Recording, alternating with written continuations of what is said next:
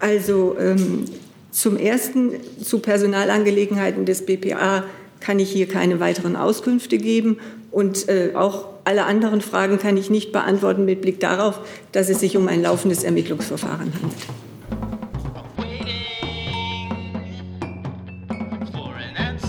Willkommen in der Bundespressekonferenz. Dies ist eine Veranstaltung der Bundespressekonferenz. In diesem eingetragenen Verein organisiert sich der Hauptstadtjournalismus, um unter anderem Pressekonferenzen zu veranstalten, die von Interesse sind, wie auch heute die Regierungspressekonferenz, zu der ich unsere Gäste sehr herzlich begrüße, nämlich die stellvertretende Regierungssprecherin Martina Fietz sowie die Sprecherinnen und Sprecher der Ministerien.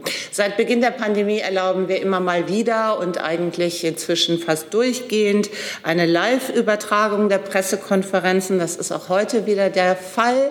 Verschiedene Nachrichtenkanäle übertragen diese Regierungspressekonferenz Pressekonferenz, unter anderem Phoenix. Und nur dort ist die Gebärdendolmetschung zu sehen. Die wird auch gestellt und organisiert von Phoenix. Herzlichen Dank dafür. Und äh, für heute sind bei uns Bernadette Zwiener und Annika Reusch. Wie jeden Freitag beginnen wir mit den Terminen der Kanzlerin. Frau Fietz, bitte. Vielen Dank. Guten Tag auch von mir. Am Montag, dem 13. Juli, wird die Bundeskanzlerin den italienischen Ministerpräsidenten Giuseppe Conte im Gästehaus der Bundesregierung in Schloss Meseberg empfangen. Bei dem Gespräch wird es insbesondere um die wirtschaftlichen und sozialen Folgen der Corona-Pandemie gehen, die auch die Agenda der Sondertagung des Europäischen Rates am 17. und 18. Juli bestimmen. Außerdem werden sich die Kanzlerin und der italienische Ministerpräsident zu weiteren europäischen bilateralen und internationalen Themen austauschen. Eine Pressekonferenz ist für circa 17.30 Uhr geplant. Anschließend findet auf Einladung der Bundeskanzlerin ein gemeinsames Abendessen statt. Am Dienstag, dem 14. Juli, wird die Bundeskanzlerin auf Einladung des Ministerpräsidenten des Freistaates Bayern, Markus Söder, an einer Kabinettssitzung der bayerischen Staatsregierung teilnehmen. Die Kabinettssitzung wird in Schloss Herrenchiemsee stattfinden. Die Bundeskanzlerin wird dort unter anderem auch die Ausstellung Der Weg zum Grundgesetz Verfassungskonvent Herrenchiemsee 1948 besichtigen. Der Besuch auf der Insel wird etwa in der Zeit von 11 bis 15.15 Uhr stattfinden. Am Dienstag gibt es einen weiteren Termin, und zwar zurück in Berlin wird die Kanzlerin den Ministerpräsidenten Spaniens, Pedro Sanchez, zu einem Abendessen im Bundeskanzleramt empfangen. In dem Gespräch soll es um die Prioritäten der deutschen EU-Ratspräsidentschaft gehen. Im Mittelpunkt wird da auch die, wirtschaftlich, die Bekämpfung der wirtschaftlichen und sozialen Folgen der Coronavirus-Pandemie stehen. Die Kanzlerin wird den und der Ministerpräsident werden sich ebenfalls mit der Vorbereitung der Sondertagung des Europäischen Rates am 17. und 18. Juli befassen. Und außerdem ist ein Austausch zu bilateralen Themen geplant. Vor dem Gespräch wird es etwa um 18.30 Uhr Pressestatements geben. Am Mittwoch, dem 15. Juli, tagt um 9.30 Uhr das Kabinett unter der Leitung der Bundeskanzlerin.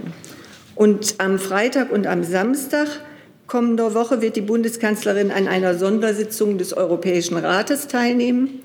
Im Zentrum der Beratungen werden der mehrjährige Finanzrahmen und das Aufbauinstrument stehen. Es ist der erste Europäische Rat seit Februar dieses Jahres, bei dem die Staats- und Regierungschefs sich wieder persönlich in Brüssel treffen werden. Das war es von meiner Seite.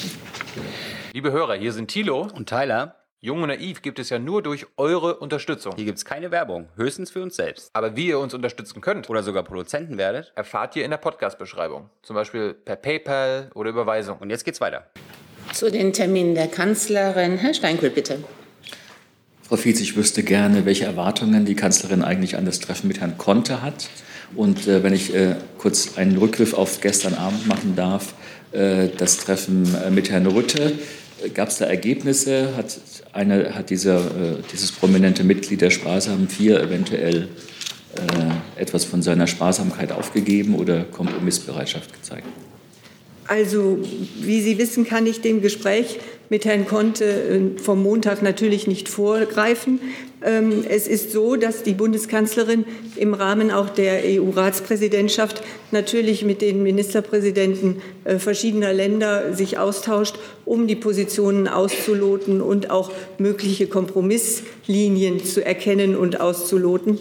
Aber Näheres kann ich Ihnen dazu im äh, Vorfeld natürlich nicht sagen. Und zu gestern Abend auch da wissen Sie, dass wir aus den persönlichen Gesprächen der Kanzlerin nicht berichten. Ich kann Ihnen nur grundsätzlich zur Forderung der ähm, Niederlande nach einem Vetorecht sagen, dass äh, im Rahmen der bisherigen Beratungen des Rates zu den Kommissionsvorschlägen zum Aufbaufonds natürlich auch die Frage einer stärkeren Beteiligung der Mitgliedstaaten eine Rolle spielt. Und äh, aus Sicht der Bundesregierung ist das ein wichtiges Thema. Aber die Verhandlungen zum MFR und zum Aufbaufonds werden ja im Wesentlichen von Ratspräsident Michel geführt. Und der stellt ja gerade im Moment auch seine Pläne und seine äh, Vorhaben vor. Also ich bitte Sie dann vielleicht auch einen Blick darauf zu werfen. Genau diese Frage hat auch online gestellt Rosanna Pugliese von ANSA. Und ich glaube, Herr Rinke möchte ergänzen. Bitte schön. Das war, Nein, das war im Wortlaut genau dieselbe Frage. Alles klar. Ja, dann möchte ich es einmal noch mal zu gestern Abend probieren. Ich hätte ganz gerne dann zumindest allgemein gewusst, ob die Kanzlerin optimistischer ist, äh, dass auf dem nächsten Gipfel tatsächlich eine Einigung erzielt werden kann. Und könnten Sie uns bitte schon eine Bewertung der Vorschläge von Herrn Michel geben, denn die sind ja vorab auch ans Kanzleramt gegangen. Also eine Bewertung kann ich Ihnen nicht geben. Und ähm, ich denke mal, die Bundeskanzlerin hat immer wieder deutlich gemacht, dass es schwierige Verhandlungen werden. Aber äh, ich kann Ihnen jetzt zu den Gesprächen von gestern Abend nichts Näheres sagen und auch nicht zu einer Einschätzung danach. Herr Wendler, war Ihre Wortmeldung dazu? Dann bitte. Wenn Sie sich das Mikrofon rüberholen und da reinsprechen, können wir Sie besser verstehen. Danke. Äh, Frau Fietz, ich würde gerne wissen, ähm, mit welchen inhaltlichen Erwartungen die Kanzlerin nach Herrn Chiemsee fährt und ob es äh, Einladungen anderer Landesregierungen gibt äh, derzeit und ob Angela Merkel die üblicherweise annimmt oder auch mal nicht. Können Sie mir da einen Überblick geben, bitte? Also äh, der Ministerpräsident hat die Bundeskanzlerin eingeladen und die Teilnahme an der Kabinettssitzung dient dem allgemeinen Meinungs- und Informationsaustausch zu aktuellen Fragen. Ähm, dazu gehören natürlich auch Themen der EU-Ratspräsidentschaft, sowie auch natürlich die Frage, wie die Corona-Pandemie weiterhin bewältigt werden kann. Zu Ihrer Frage nach anderen Einladungen. Ja, es gibt andere Einladungen und die Kanzlerin wird diese auch zum Teil annehmen. Wir werden Sie dann rechtzeitig darüber informieren. Dann hat Frau Fietz uns mitgebracht eine Erklärung zu einem besonderen Jahrestag. Jawohl. Ich möchte von dieser Stelle an den 25. Jahrestag des Völkermordes in Srebrenica am morgigen Samstag erinnern. Die Bundeskanzlerin und die Bundesregierung gedenken der mehr als 8000 Opfer, vorwiegend muslimische Männer und Jungen, die vor 25 Jahren bei Srebrenica grausam getötet worden sind. Das Gedenken an die Opfer dieses schwersten Verbrechens gegen die Menschlichkeit seit dem Zweiten Weltkrieg im Herzen Europas ist auch im 25. Jahr unvermindert wichtig.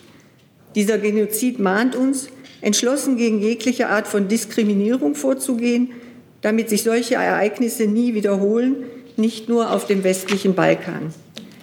Die weiterhin nicht abgeschlossene, vollständige Aufarbeitung der Geschehnisse sind wir den Opfern und ihren Angehörigen schuldig.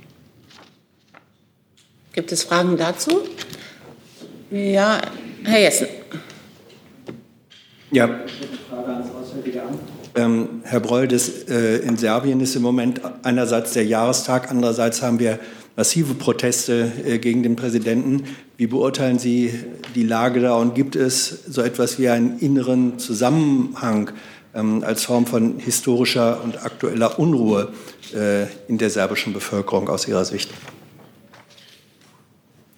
Ja, zunächst mal, Herr Jessen, kann ich mich vollumfänglich äh, dem anschließen, was Frau Fietz gerade äh, vorgetragen hat für die Bundesregierung äh, zu dem Jahrestag, äh, der uns sehr bewegt, der uns auch Auftrag ist, äh, für unsere Aktivitäten innerhalb der Vereinten Nationen als Europäische Union, aber natürlich auch bilateral ähm, auf dem äh, westlichen Balkan. Ähm, Parallelen oder nicht Parallelen, aber direkte Verbindung zur aktuellen Entwicklung in äh, Serbien äh, mag ich da jetzt nicht zu erkennen. Ähm, wir haben das natürlich in den letzten Tagen aufmerksam verfolgt, äh, was passiert, äh, vor allem in Belgrad. Die Lage hat sich jetzt größtenteils beruhigt. Äh, das ist gut. Die gestrigen Demonstrationen verliefen weitgehend friedlich. Deeskalation und Dialog äh, sind das Gebot der Stunde. Vorwürfe von unverhältnismäßigem Einsatz von Gewalt durch Polizei und Ordnungskräfte müssen untersucht und gerichtlich aufgearbeitet werden, genauso wie die Angriffe auf Polizisten und öffentliche Einrichtungen. Dann haben wir einen Terminhinweis aus dem Umweltministerium. Vielleicht mögen Sie mit Gesundheit kurz tauschen.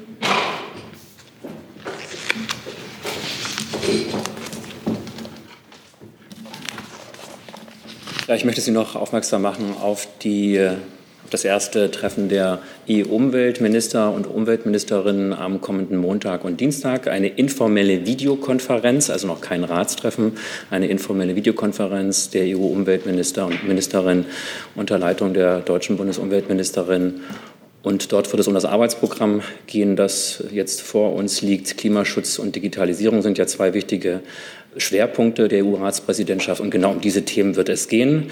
Die Ministerin wird 14 Uhr am Dienstag, Dienstag 14 Uhr, dann ein Pressestatement abgeben, wahrscheinlich auch zusammen mit EU-Umweltkommissar Sinkevicius.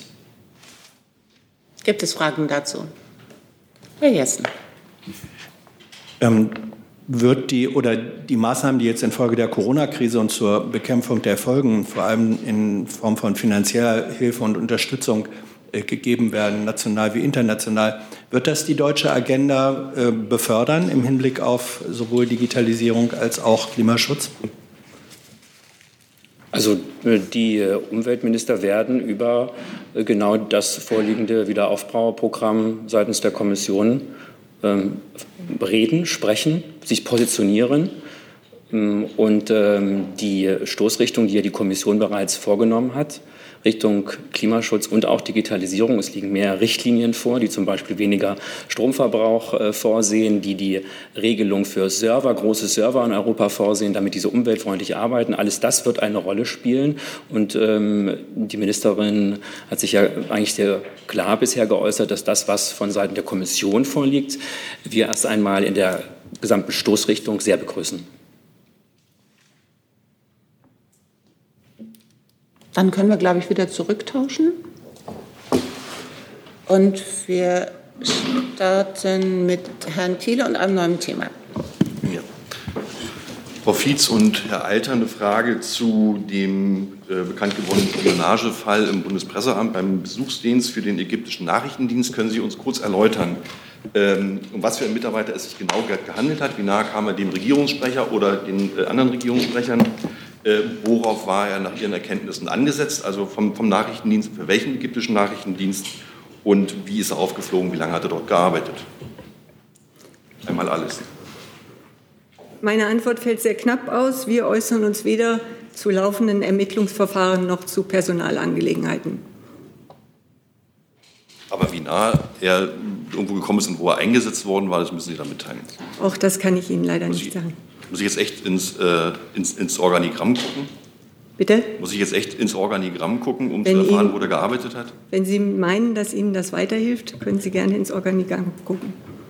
Dann, weil Herr Alter bestimmt ähnlich antworten wird, dann zumindest eine andere Zusatzfrage. Können Sie sagen, wie viele Agenten im, pro Jahr durchschnittlich auffliegen und für welche Dienste Sie äh, meistens arbeiten? Also zur Zahl habe ich jetzt keine Informationen, aber Sie können im Verfassungsschutzbericht, der ja gestern erst vorgestellt wurde, äh, worauf im Übrigen sehr wahrscheinlich auch die aktuelle Berichterstattung basiert, und es gibt eine entsprechende Passage äh, zu diesem Sachverhalt, äh, und Sie können im Verfassungsschutzbericht nachlesen, welche Erkenntnisse zu Nachrichtendiensten anderer Staaten in Deutschland vorliegen. Dort spielt auch, äh, spielen auch Nachrichtendienste äh, aus Ägypten eine Rolle und anderen Staaten, aber konkrete Zahlen kann ich jetzt an dieser Stelle nicht berichten.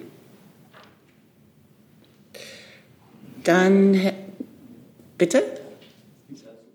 Ja, ich weiß, dass es dazu Fragen gibt, weil die stehen schon hier auf meiner Liste, eins nach dem anderen. Herr Taufik Nier. Fietz, aber unabhängig von diesem Fall, äh, es gab ja mal einen Fall, wo die Vereinigten Staaten die Bundeskanzlerin ausspioniert hatte und da hat die Bundeskanzlerin wortwörtlich gesagt, dass Spionage unter Freunden, das geht gar nicht. Nun ist ja Ägypten auch ein Freund und auch ein strategischer Partner der Bundesrepublik. Steht die Bundeskanzlerin weiterhin zu, so zu dieser Äußerung? Also sehen Sie mir nach, dass ich zu diesem Fall Ihnen keine weiteren Äußerungen geben kann. Gab es irgendwelche Gespräche mit dem ägyptischen Staatspräsidenten bzw. an Herrn Breul auch? Gibt es oder gab es irgendwelche Pläne, auch den ägyptischen Botschafter einzubestellen? Herr Rohan, können Ja, Sekunde. Grundsätzlich sagen, Herr äh, Tufik Nia, dass wir uns gegen die Tätigkeit ausländischer Geheimdienste in Deutschland verwehren, also sowohl von Freunden als auch von anderen Staaten. Und das machen wir gegenüber ausländischen Regierungen auch deutlich. Im angesprochenen Fall, Frau Fietz hat es gerade schon gesagt, dauert das Ermittlungsverfahren an. Deshalb äh, nehmen wir da äh, keine Stellung äh, und dementsprechend äh, kann ich Ihnen auch nicht berichten, von äh, entsprechender, entsprechenden Gesprächen mit der ägyptischen Regierung, weil, wie gesagt, das Ermittlungsverfahren ja noch läuft. Herr Steinkohl noch mal dazu. Können Sie zumindest sagen, ob der Mann heute noch in Deutschland ist? Ist er freien Fuß? Ist er in Untersuchungshaft? Dazu kann ich keine Angaben machen. Herr Jung, bitte. Das Aufdecken des Falls ist ja jetzt schon ein paar Monate her, wenn ich richtig informiert bin. Seit Dezember 2019 ist das bekannt. Äh, mich würde vom Wirtschaftsministerium deshalb interessieren, ob die Genehmigung für die Lieferung eines U-Boots nach Ägypten, worüber der Wirtschaftsminister den Bundestag in den letzten Tagen informiert hat, dem Wirtschaftsministerium bekannt war. Ähm, wie Sie wissen, zu Einzelfällen äußern wir, nicht, äh, äußern wir uns nicht. Über etwaige Entscheidungen des Bundessicherheitsrats und der Bundesregierung kann ich hier keine Auskunft geben. Warum hat das Wirtschaftsministerium eine Lieferung an die ägyptische Diktatur genehmigt? Zu Einzelfällen äußern wir uns hier nicht.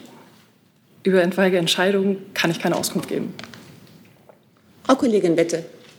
Frau Kollegin? Ja, Reifenrat, danke schön. Ähm, Frau Fietz, können Sie vielleicht noch mal generell sagen, ob die Mitarbeiter in Ihrem Haus regelmäßig kontrolliert werden, auf mutmaßliche Spionage arbeiten?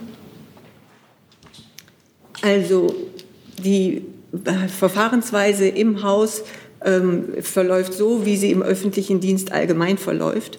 Das heißt bei der Einstellung und ähm, äh, über weitere Dinge der Personalentscheidung kann ich Ihnen hier keine Auskunft geben.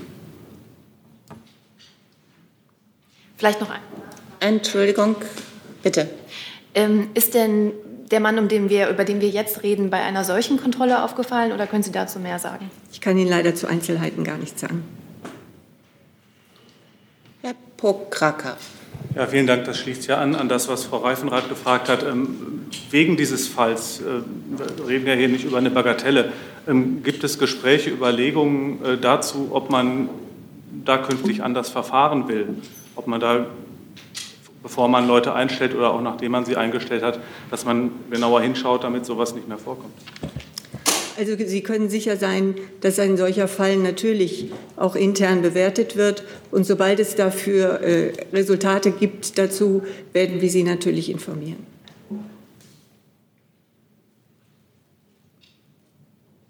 Dann Herr Kollege, bitte. Ja? Ihr Mikro? Sie? Oder das? Nein, wir müssten uns nur einigen. Nehmen Sie doch das. Okay, prima. Äh, Nader Mohammed, Berliner Kriminalitätszeitung. Meine Frage an Bundesjustizministerium. Äh,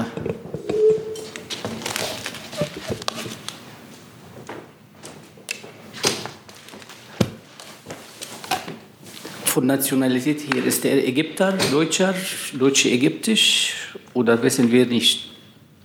Dazu oder wollen Sie nichts sagen? Dazu kann ich nichts berichten. Ist es Einzeltäter oder ein Netzwerk? Dazu kann Auch ich nicht berichten. Danke. Dann Herr Jessen. Ja, da gehen jetzt im Moment zwei Themen verzahnt miteinander festgemacht an Ägypten, nämlich äh, Spionage und U-Boot. Darf ich zu dem U-Boot-Aspekt eine Frage stellen? Dankeschön. Ähm, Herr, vermutlich an Herrn Breul. Welche Rolle spielt äh, Ägypten, das Empfängerland, ähm, im Hinblick auf ähm, auch militärische Auseinandersetzungen im Jemen äh, und in Libyen?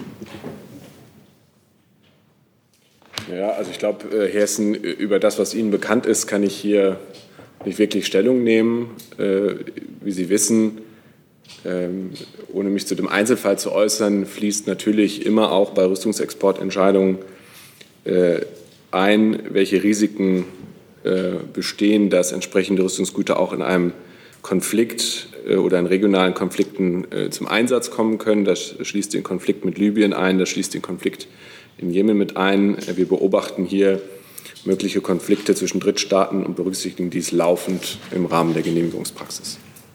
Das Zusatz? Ja, Zusatz. Ähm, das bedeutet, äh, Export verhindernd wäre aus Ihrer Sicht eigentlich nur, wenn das Rüstungsgut, um das es geht, äh, direkt in Einsatz gebracht werden könnte. Ähm, in diesem Konflikt nicht die äh, Bewertung des Empfängerakteurs als solchen. Ja, ich kann eigentlich nur das wiederholen, was ich gerade gesagt habe. Wir prüfen jeden Einzelfall sehr sorgfältig. Die äh, Tatsache, dass äh, Staaten äh, sich möglicherweise engagieren oder engagieren könnten in regionalen Konflikten, spielt bei dieser Einzelprüfung eine wichtige Rolle. Dann habe ich Herrn Jordans gesehen. Ja, Frau Wietz, ähm, können Sie derzeit ausschließen, dass der Mann während seiner Tätigkeit Zugang zu privaten Adressen und anderen Daten von Abgeordneten, Journalisten oder Menschenrechtsaktivisten ähm, hatte? Und haben Sie dahingehend irgendwelche potenziell betroffenen Personen äh, warn, gewarnt?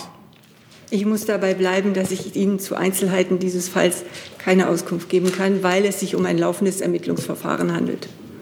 Nachfrage, Sie können es also nicht ausschließen.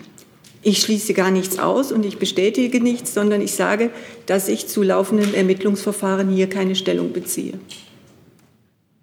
Herr Müller? Ach, Sie wollen lieber das. Gut.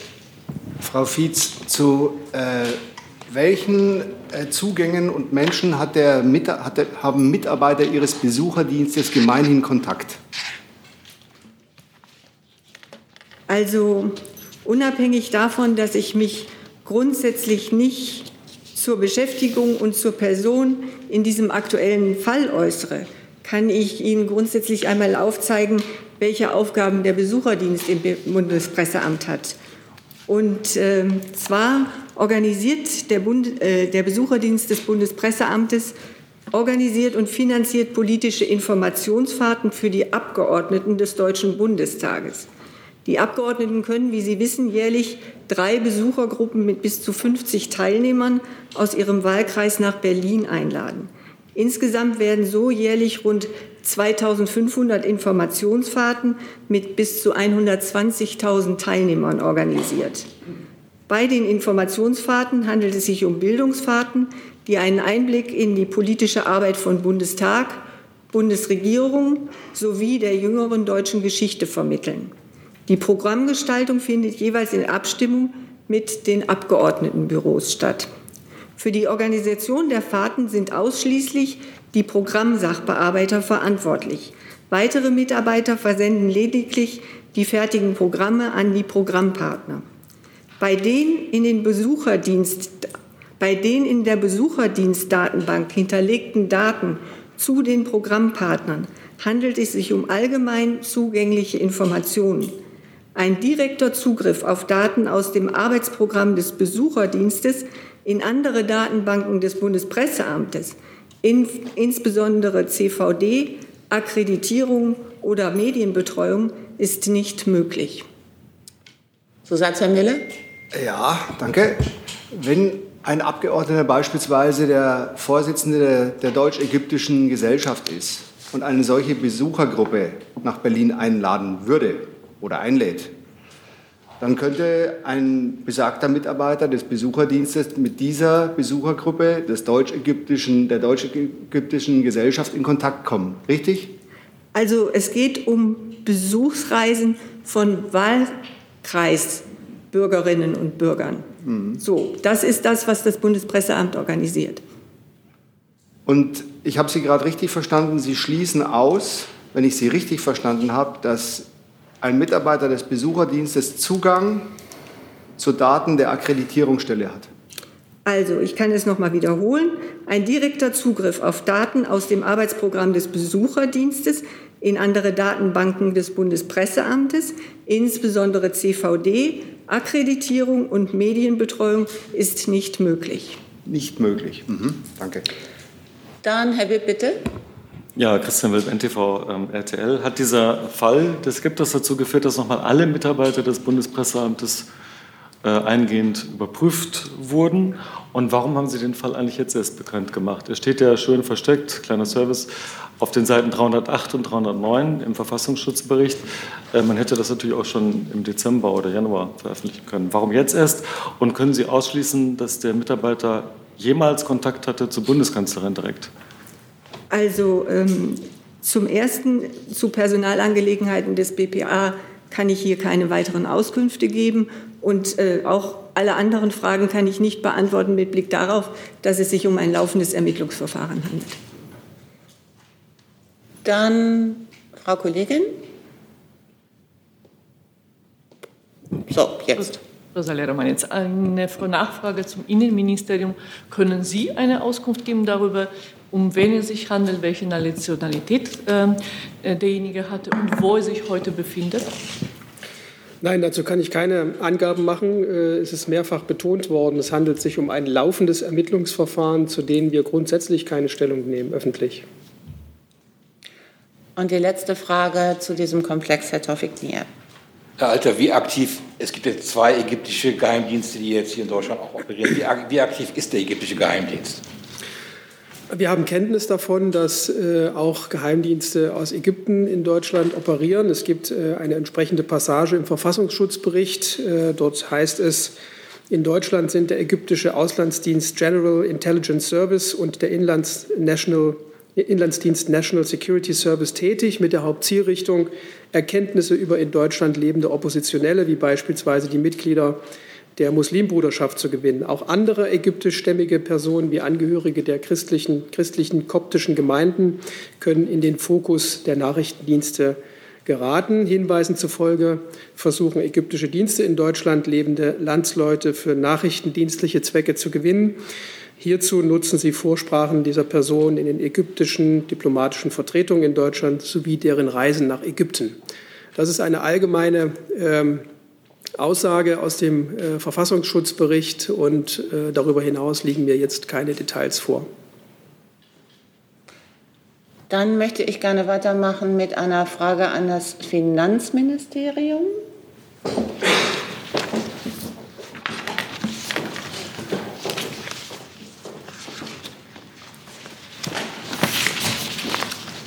Und zwar kommt diese Frage online von Gernot Heller für das Korrespondentenbüro Herholz. Ist es richtig, dass sich Ihr Haus ein Verfahren in, in, ein, Entschuldigung, in ein Verfahren vor dem Bundesfinanzhof zur Rentenbesteuerung eingeschaltet hat? Warum? Und gibt es Zahlen, wie hoch die jährlichen Steuereinnahmen von Rentnern ausfallen?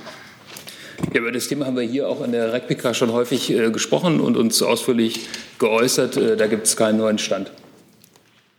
Gibt es weitere Fragen an das Finanzministerium? Aus dem einfachen Grunde, weil da ein Anschlusstermin ins Haus steht. Herr Wendler.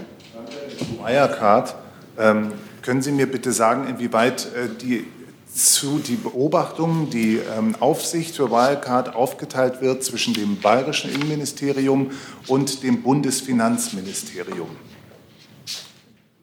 wer wofür zuständig war im Zusammenhang mit Geldwäschegesetz und so weiter. Danke. Genau, also erstmal grundsätzlich, wir haben uns ja oft schon zu diesem äh, Vorgang äh, geäußert und haben gesagt, äh, dass diese Vorgänge aufzuklären sind. Äh, Bundesfinanz-, Bundeswirtschafts- und Bundesjustizministerium äh, sind an diesen Fällen äh, oder an diesem Fall dran. Außerdem läuft ja gerade die strafrechtliche Aufklärung in diesem Fall. Ähm, die Geldwäscheaufsicht ist grundsätzlich äh, so geregelt, äh, dass wenn dass die BaFin eine Institutsaufsicht hat, äh, dass sie dann über die Banken eine allgemeine Aufsicht hat und eben damit auch die Geldwäsche inkludiert ist. Wenn es ein Nicht-Finanzunternehmen ist, dann äh, kommt es darauf an, äh, ob äh, es trotzdem ein geldwäscherechtlicher Verpflichteter ist im Sinne des Geldwäschegesetzes. In diesem Fall sind dann die Gewerbebehörden oder die, die, die Geldwäschebehörden der Länder zuständig. Vielleicht noch mal ein Hinweis. Ähm, Geldwäsche, geldwäscherechtlicher Verpflichteter im Sinne des Geldwäschegesetzes heißt lediglich, dass ich äh, bestimmte Pflichten habe, Transaktionen, die ich für andere durchführe, ähm, äh, sozusagen aufzuzeichnen. Also wenn ich zum Beispiel Immobilienmakler bin, jemand kommt mit einer großen Barsumme auf mich zu, dann muss ich Personalien aufnehmen. Das ist zum Beispiel eine Pflicht, die sich aus dem Geldwäschegesetz ergibt. Ähm, äh, also das ist ganz wichtig zu unterscheiden. Es gibt bestimmte Pflichten und die werden dann von der Aufsichtsbehörde kontrolliert, ob diese Pflichten, also diese Aufzeichnungspflichten, diese Meldepflichten, ob denen nachgekommen wird, wenn ich für andere Transaktionen durchführe. Weitere Fragen zu Wirecard? Weitere Fragen zum Finanz- oder ans Finanzministerium? Herr Rea, bitte. Ja, Markus Reher für den Mitteldeutschen Rundfunk. Eine Frage zu den ähm, Arbeitsschutzrichtlinien, die die EU gestern festgelegt hat für Fernfahrer in der EU. Was bedeutet das für Deutschland? Wann werden die umgesetzt? Ähm, wie ähm, untersetzen Sie personell die möglichen Mehrkontrollen von Lkw? Also ich glaube, grundsätzlich erstmal ist es äh, sicherlich ein Thema Arbeitsschutz äh, für das äh, BMAS. Grundsätzlich ist es natürlich so, dass die Bundesregierung sich dafür einsetzt, äh, dass äh, Arbeitsschutzbestimmungen äh, auch durchgesetzt werden.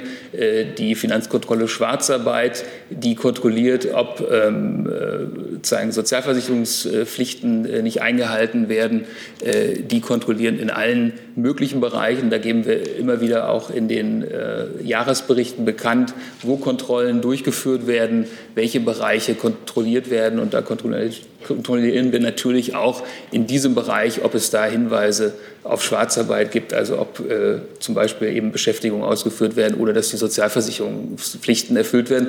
Aber ich denke, Ihre Frage geht in eine andere Richtung meiner letzten Pressekonferenz tatsächlich sagen, dass ich das gegebenenfalls nachreichen muss. Äh, der Kollege hat schon aufgeführt zu den Kontrollmöglichkeiten und Pflichten äh, der Finanzkontrolle Schwarzarbeit. Jetzt weiß ich nicht, falls es sich tatsächlich um Lenk- und Ruhezeiten handelt, müssten Sie sich ans BMVI meines Wissens äh, wenden, denn für Lenkzeiten sind wir, wenn ich das richtig im Kopf habe, nicht zuständig. Das kann ich aber auch gerne bei uns noch mal erfragen und gegebenenfalls Ihnen noch mal was zuschicken. Vielen Dank. Mm. Frau Lammers dazu? Ja, meine Frage richtet sich eigentlich an das Verkehrsministerium. Wollen wir denn das Verkehrsministerium dazu holen?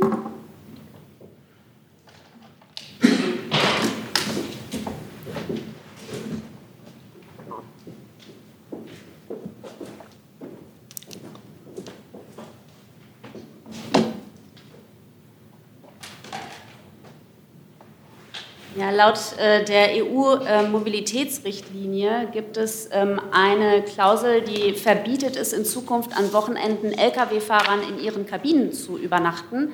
Äh, meines Wissens soll die schon nächstes Jahr in Kraft treten.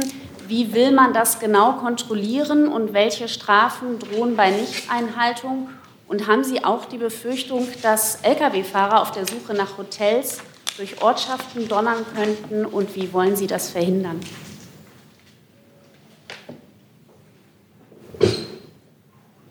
Also die Details müsste ich Ihnen tatsächlich nachreichen. Was ich Ihnen sagen kann, dass ja gestern auch das Mobilitätspaket 1 der Europäischen Union verabschiedet wurde. Dort hat sich äh, Bundesminister Scheuer und das BMVI insbesondere für bessere Arbeitsbedingungen im Transport- und Logistikbereich eingesetzt. Wie gesagt, die konkreten Fragen müsste ich Ihnen tatsächlich nachreichen. Nochmal dazu, Herr Reher, bitte.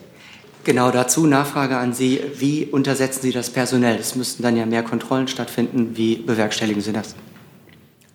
Genau das sagte ich gerade, das muss ich tatsächlich nochmal nachreichen. Die Kollegen vom BAG werden sicherlich dafür zuständig sein, aber genau muss ich das, wie gesagt, verifizieren. Danke. Bevor wir mit Verkehr weitermachen, gibt es noch Fragen ans Finanzministerium? Das ist offensichtlich nicht der Fall. Vielen Dank dafür. Ähm, wie gesagt, es gibt weitere Fragen an Verkehr und Justiz.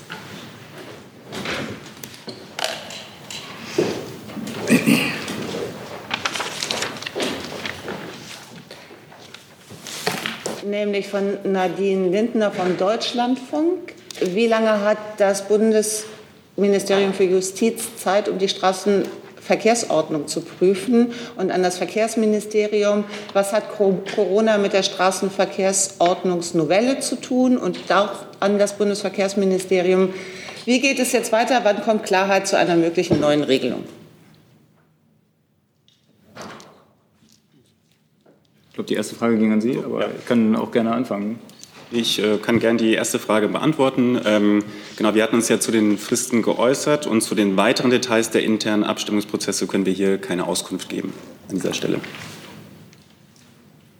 Okay, dann würde ich gerne das einmal noch verbinden, auch mit der Nachlieferung vom Mittwoch ähm, und einmal damit anfangen zu sagen, das wichtigste Ziel war und ist bei der Novellierung der StVO-Novelle schwächere Verkehrsteilnehmer zu, schätzen, äh, zu stärken.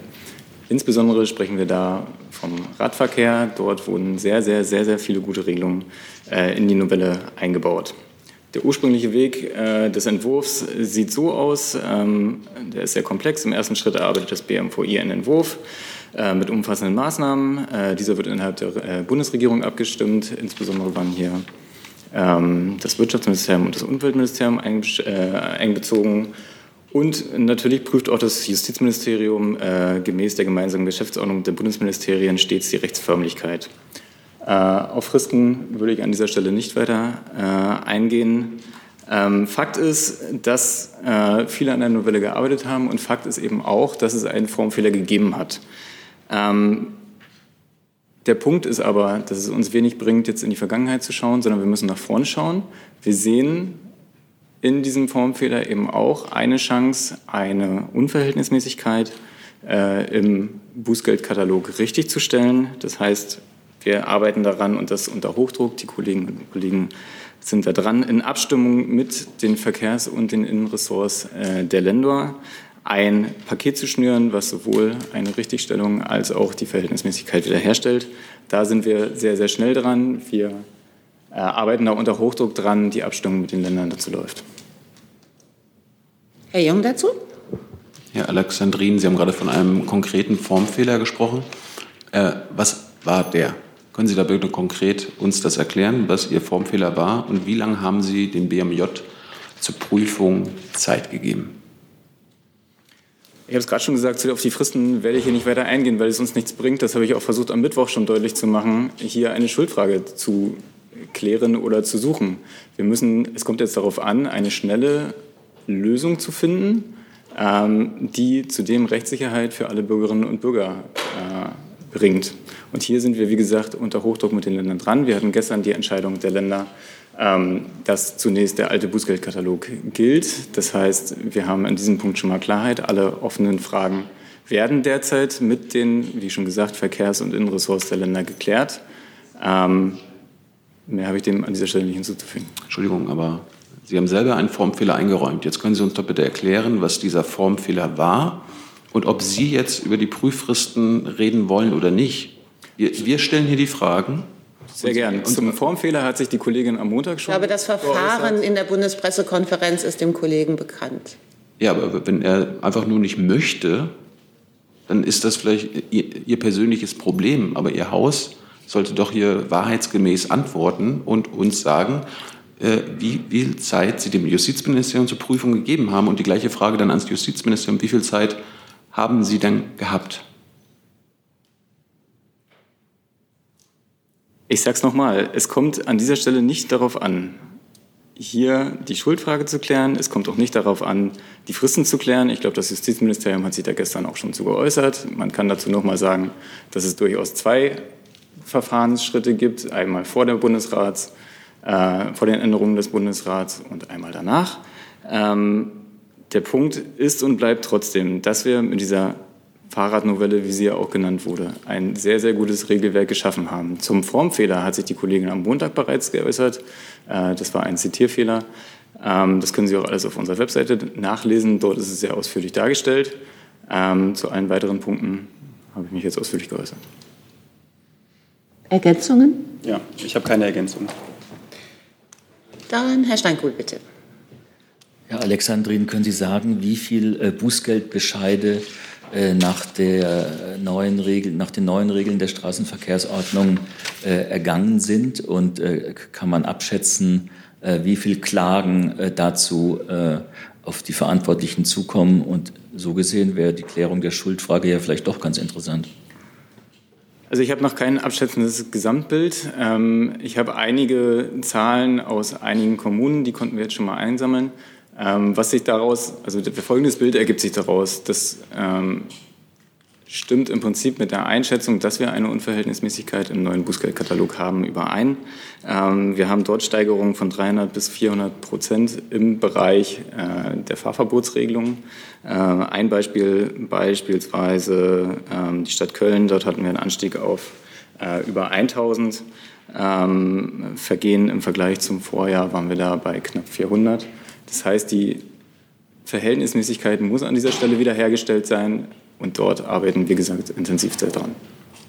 Nachfrage, habe ich das richtig verstanden? 300 bis 400 Prozent Steigerung in, in den Fällen, die wir, die wir jetzt Fahrverbot. Haben, genau, in den Fällen, die wir jetzt aktuell äh, vorliegen haben. Das ist wie gesagt kein, kein umfassendes Bild, weil wir haben nur einige Stichpunkte aktuell.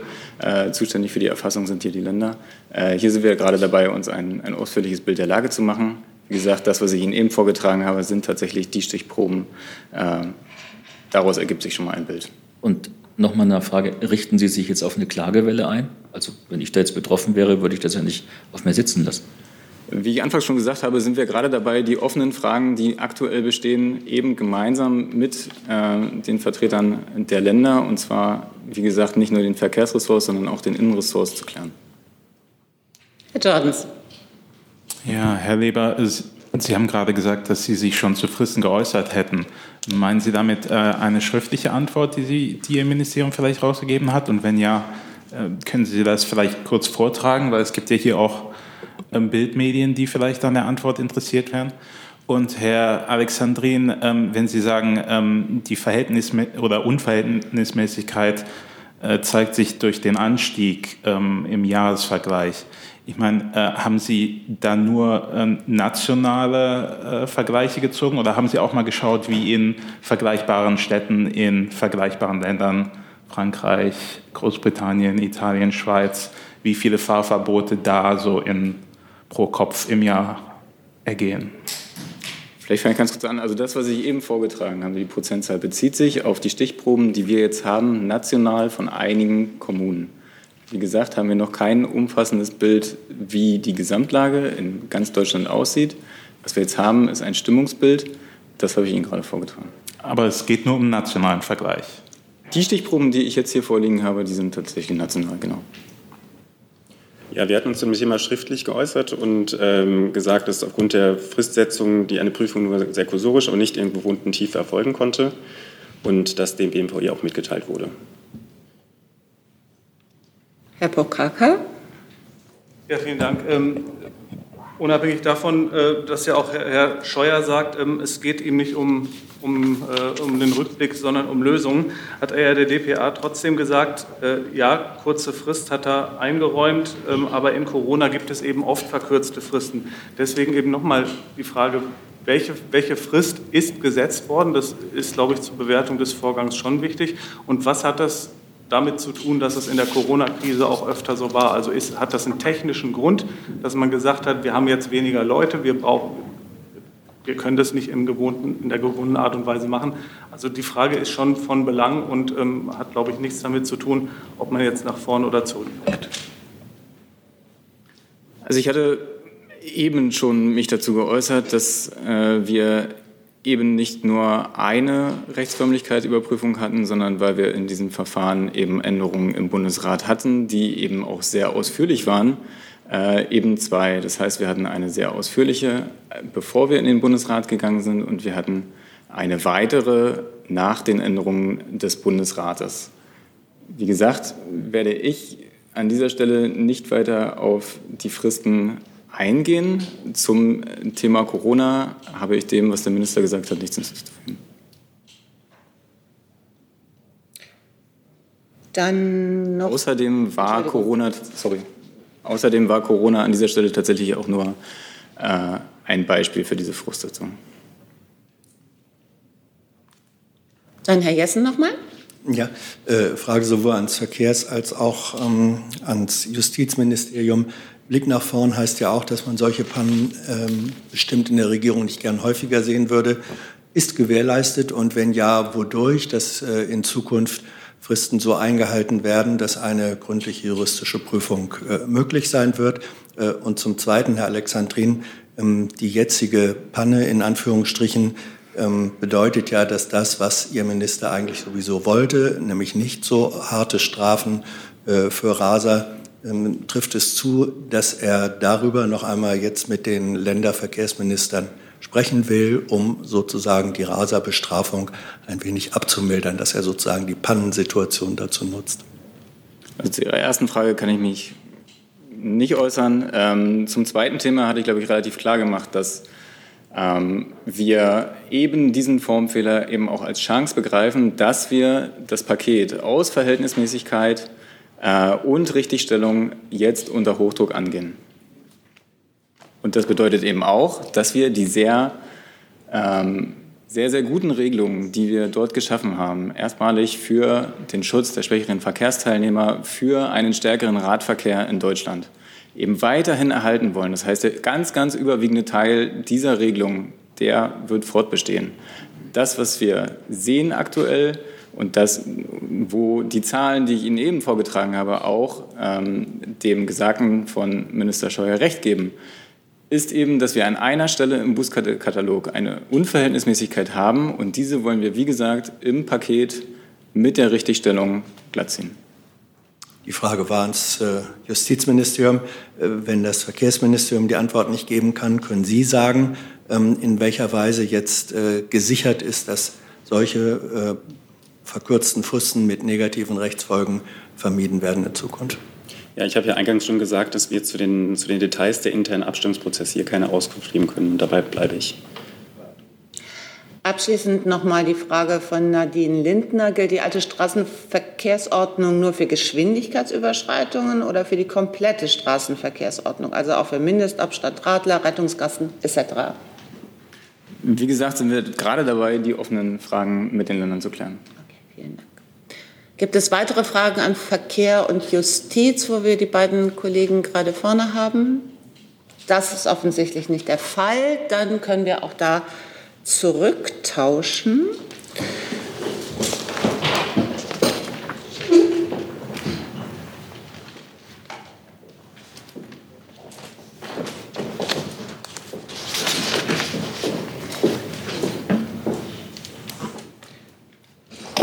Und wir machen weiter mit einem neuen Thema. Herr Rea, bitte. Ja, Frage an Herrn Alter bitte. Ähm, es geht um äh, Studie zu Rassismus in der Polizei, die äh, Herr Seehofer ja bisher ablehnt. Nun gibt es Kritik an dieser Ablehnung nicht nur aus der Opposition, sondern auch aus den eigenen Reihen. Frau Wittmann-Mautz hat sich da kritisch geäußert. Auch die Kanzlerin sieht Diskussionsbedarf. Wie reagiert der Minister? Gibt es da ein Umdenken? Wird es die Studie doch geben? Und wenn ja, wann? Also der Bundesinnenminister hat sich ja in dieser Woche zu diesem Thema mehrfach geäußert, zuletzt gestern sehr ausführlich. Und äh, auch die Kritik, die Sie ansprechen, ist ja nicht neu, sondern wir, wir äh, erleben diese Kritik äh, schon einige Tage lang. Äh, auch die Justizministerin hat sich dazu geäußert. Das heißt, der Sachverhalt hat sich aus unserer Sicht nicht verändert. Und ich will noch mal darauf hinweisen, dass auch weil Sie die Bundeskanzlerin ansprachen, dass am Mittwoch hier deutlich gemacht wurde, dass sich der Bundesinnenminister innerhalb der Regierung auf ein Verfahren verständigt hat, nämlich dass die Maßnahmen, die jetzt eingeleitet sind, ähm, umgesetzt werden. Dazu gehört auch, dass das Bundesamt für Verfassungsschutz gemeinsam mit den Ländern eine entsprechende Analyse anstellt zu äh, extremistischen und rassistischen Tendenzen im öffentlichen Dienst und dass in einer der nächsten Sitzungen des äh, im Mai gegründeten, äh, im März gegründeten Kabinettsausschuss zur Bekämpfung von Rechtsextremismus und Rassismus über das weitere Vorgehen in der Gesamtangelegenheit gesprochen werden soll. Ähm, insofern ergibt sich heute kein neuer Sachstand, auch wenn Frau Wiedmann-Mautz sich jetzt aktuell noch mal dazu geäußert hat. Nachfrage. Entschuldigung. Ja. Nachfrage wird dann eine Polizeistudie in Anführungsstrichen eingehen in äh, die Studie äh, bei den Sicherheitsdiensten, die der Innenminister gestern angekündigt hat für Ende September? Das Bundesamt für Verfassungsschutz analysiert äh, äh, extremistische Tendenzen und Bestrebungen im öffentlichen Dienst in einem ersten Schritt in den Sicherheitsbehörden. Herr Jung, bitte. Dazu passt meine Frage zum Extremismus, ähm, zum Rechtsextremismus auf Länderebene. Da hören wir ja aus Hessen, dass die linken Abgeordneten äh, unter anderem von Polizisten offenbar auch dass da Gefahr ausgeht, weil es da um ein rechtes Netzwerk geht. Meine Frage bezieht sich auf den Personenschutz. Auf Länderebene äh, wird sie ja vom LKA beschützt und auf Bundesebene vom BKA.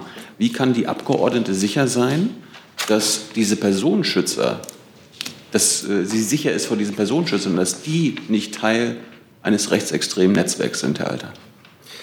Also zunächst einmal sollten wir äh, die Aufklärung des Sachverhalts äh, in Hessen jetzt auch abwarten. Der hessische Innenminister hat sich gestern dazu geäußert. Wir können erkennen, dass äh, in Hessen eine höchste Sensibilität gegeben ist und dass entsprechende Maßnahmen eingeleitet worden sind, um diesen Sachverhalt äh, aufzuklären. Auch der Bundesinnenminister hat gestern dazu gesagt, dass solche Vorgänge absolut inakzeptabel sind und rücksichtslos aufgeklärt müssen, egal wen das betrifft.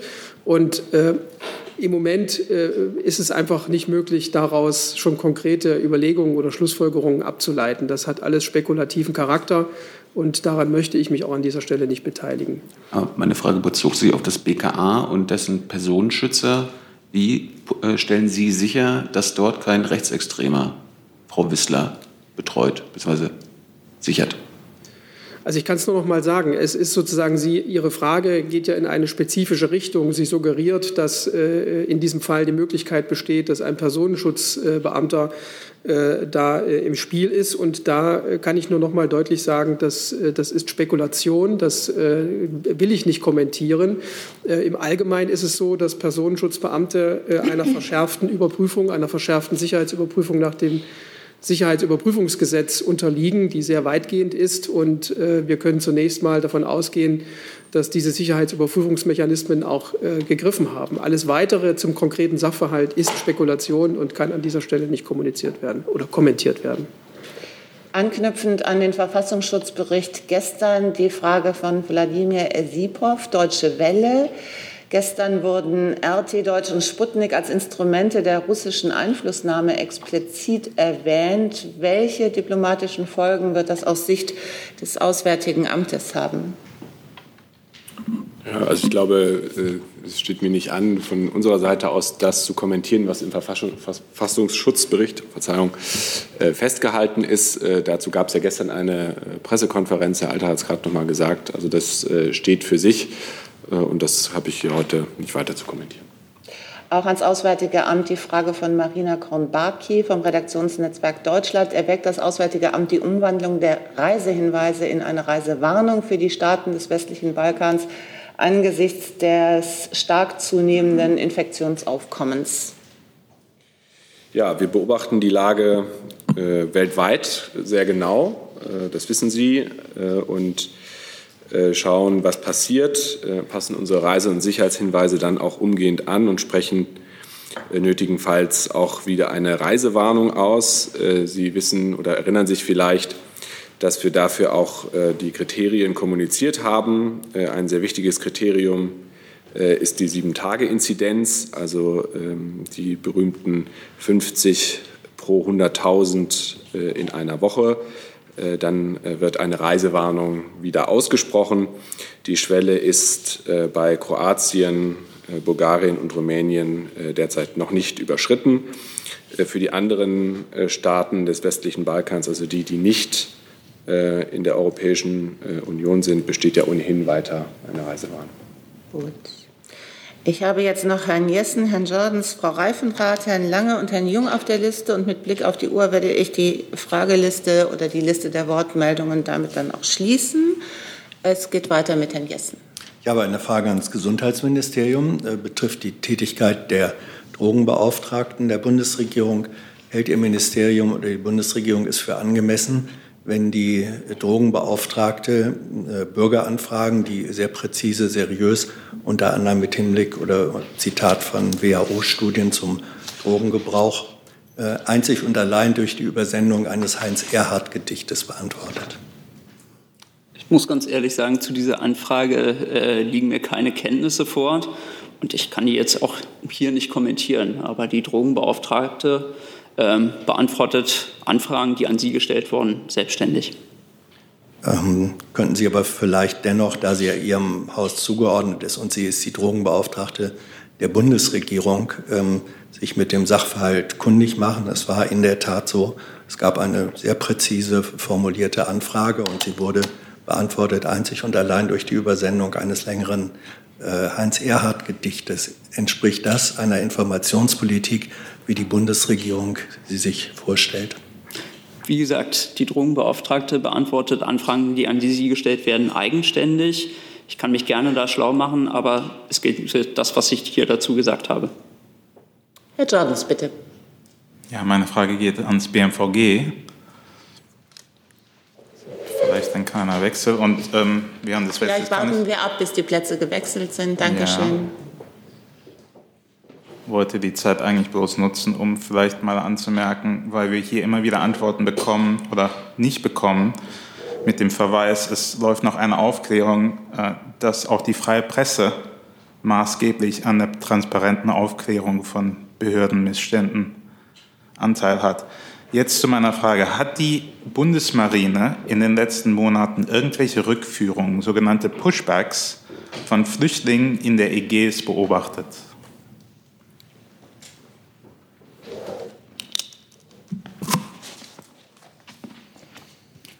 Ja, wie Sie wissen, sind wir im Moment in der Ägäis mit ähm, entsprechenden ähm, Einsatzverbänden vor Ort. Im Moment habe ich aber keine konkreten Informationen, die ich Ihnen geben kann. Kann ich dann einmal konkret nachfragen? War der Einsatzgruppenversorger Berlin am 8. und 17. Juni in Sichtweite der sogenannten Mittellinie zwischen Griechenland und der Türkei und hätte er die Übergabe eines Schlauchboots mit Menschen von der griechischen an die türkische Küstenwache melden müssen, wenn er so etwas beobachtet hätte. Das ist jetzt ein sehr, sehr operatives Detail, was Sie da ansprechen. Dazu bin ich im Moment ähm, nicht kurzfristig sprechfähig. Wenn Sie nachliefern können, wäre ich dankbar. Wenn wir dazu was haben, würden wir entsprechend nachliefern. Herr Jung dazu? Es gab von deutschen Journalisten am 18. Juni äh, die Meldung, dass deutsche Soldaten ein Boot zurück nach Lesbos äh, manövriert haben. Und das hat, glaube ich, auch mit, dem, mit der Angelegenheit von äh, Herrn Jorda zu tun, der, wozu er gerade gefragt hat. Können Sie das bestätigen? Wir nehmen das entsprechend mit auf. Frau Reifenreit, bitte. Ja, ich muss leider noch mal einmal um einen Wechsel bitten. Ähm, ich habe eine Frage ans Auswärtige Amt an Herrn Doll.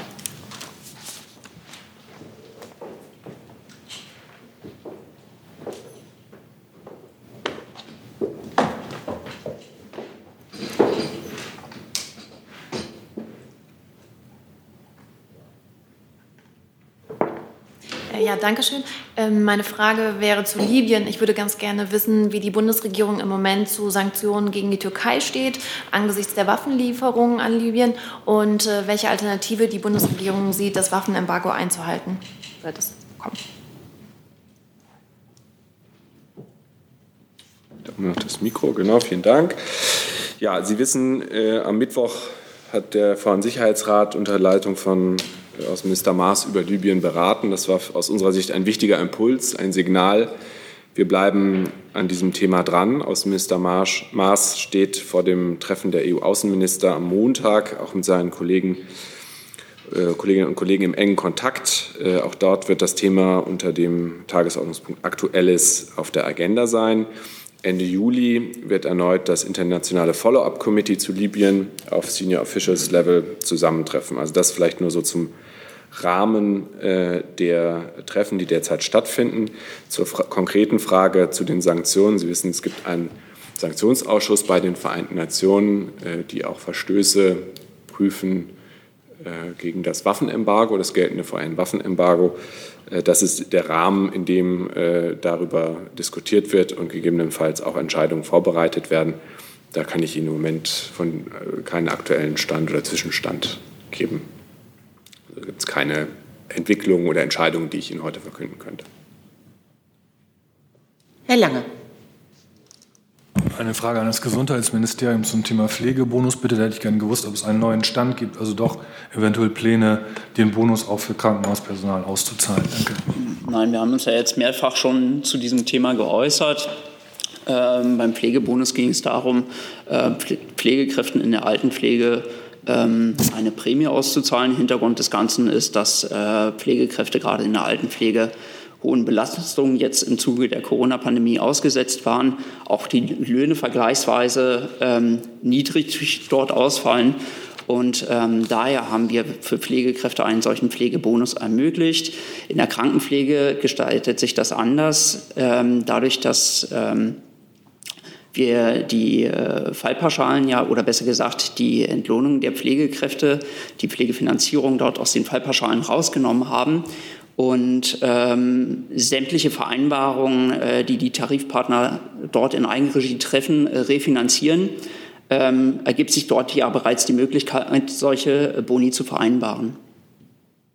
Hey Leute, Jung und Naiv gibt es ja nur durch eure Unterstützung. Ihr könnt uns per PayPal unterstützen oder per Banküberweisung, wie ihr wollt. Ab 20 Euro werdet ihr Produzenten im Abspann einer jeden Folge und einer jeden Regierungspressekonferenz.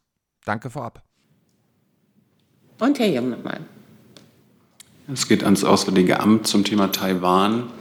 Ähm, mir ist aufgefallen, dass auf Ihrer Webseite, wenn man die Länderinformationen über Taiwan abruft, die Flagge von Taiwan nicht mehr zu sehen ist. Es ist nur noch eine, es ist nur noch weiß. Also ist das jetzt eine, hat man die weiße Flagge gehisst gegenüber der Chine, den Chinesen? Wie kann das sein, dass, dass ich habe mal geguckt, alle anderen Länder haben ihre Flaggen, außer Taiwan. Wie kommt das bei Ihnen?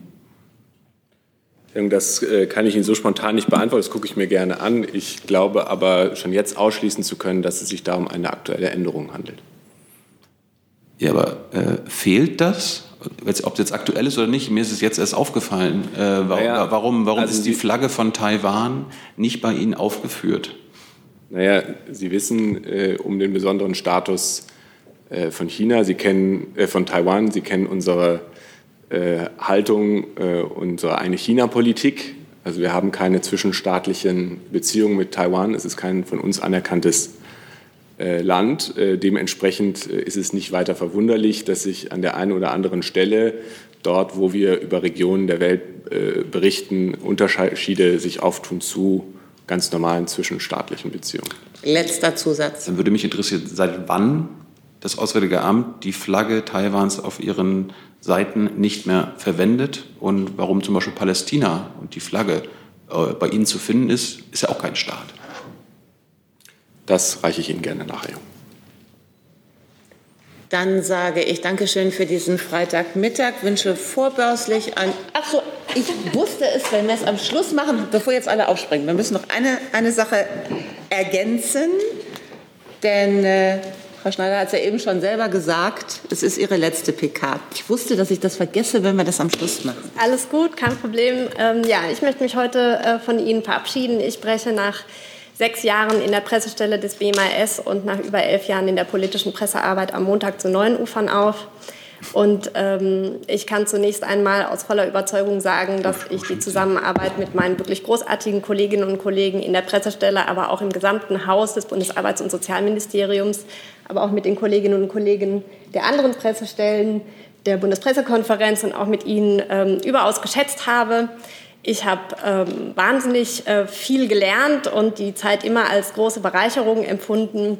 Unser Haus hat ja äh, ein ziemlich großes äh, Spektrum an Themen, für das wir verantwortlich sind, von der Arbeitsmarktpolitik über ähm, ja, das Arbeitsrecht, Arbeitsschutz, Produktsicherheit, Rente und Alterssicherung, Grundsicherung, Belange von Menschen mit Behinderungen, also wirklich ein sehr breites äh, Themenspektrum. Und ich habe ähm, noch mal so ein bisschen durchgescrollt und ähm, wie vielfältig der Themenbereich tatsächlich ist, ist mir aufgefallen, als ich gesehen habe, dass ich mich tatsächlich einmal mit pulverförmigen Farbmischungen und Vorpolymeren für Kunststoffe beschäftigt habe. Das hatte ich schon fast vergessen und kann es kaum aussprechen. Aber auch dafür sind wir beispielsweise zuständig, weil darin nämlich Titanoxid enthalten ist, was eine möglicherweise krebserregende Wirkung hat. Ähm, ja, äh, jenseits der fachlichen äh, Fragen habe ich äh, natürlich auch miterlebt, wie sich Medienarbeit verändert und nicht zuletzt habe ich auch viel über mich selber gelernt. Die Details dazu möchte ich Ihnen allerdings ersparen. ähm, ja, für mich ist es jetzt einfach Zeit, ähm, etwas äh, Neues zu machen und ich freue mich, dass ich mich äh, in Zukunft ähm, einem Themengebiet etwas intensiver und detaillierter widmen kann, als mir dies in dem oft schnelllebigen Pressegeschäft bisher möglich war. Ich werde mich in dem Zusammenhang also der, mit der Frage beschäftigen, wie es äh, bestellt ist bei den zugelassenen kommunalen Trägern mit äh, der Mittelverwendung im SGB II. Für den einen ein Feinschmeckerthema, für mich ein sehr interessantes Thema, weil es sich mit einer Ebene beschäftigt, ähm, die für Bundesministerien häufig gar nicht so im Vordergrund steht, nämlich mit der Ebene der Kommunen, die ja in kommunaler Selbstverwaltung eigentlich eigenverantwortlich handeln. Also insofern, für mich wirklich ein sehr interessantes Thema. Ich wünsche der Bundespressekonferenz, dass es sie noch möglichst lange gibt ähm, und dass sie ihrer, wie ich finde, tragenden Rolle für die bundespolitische Berichterstattung auch in Zukunft gerecht wird. Ja, und ansonsten bleibt mir abschließend nur zu sagen, ich hoffe, dass wir uns wiedersehen. Vielen Dank. Wir wünschen alles Gute für die neue Aufgabe, die sicherlich eine Herausforderung sein wird und sagen herzlichen Dank bis hierher. Alles Gute. Und jetzt ein gutes Wochenende. Vielen Dank.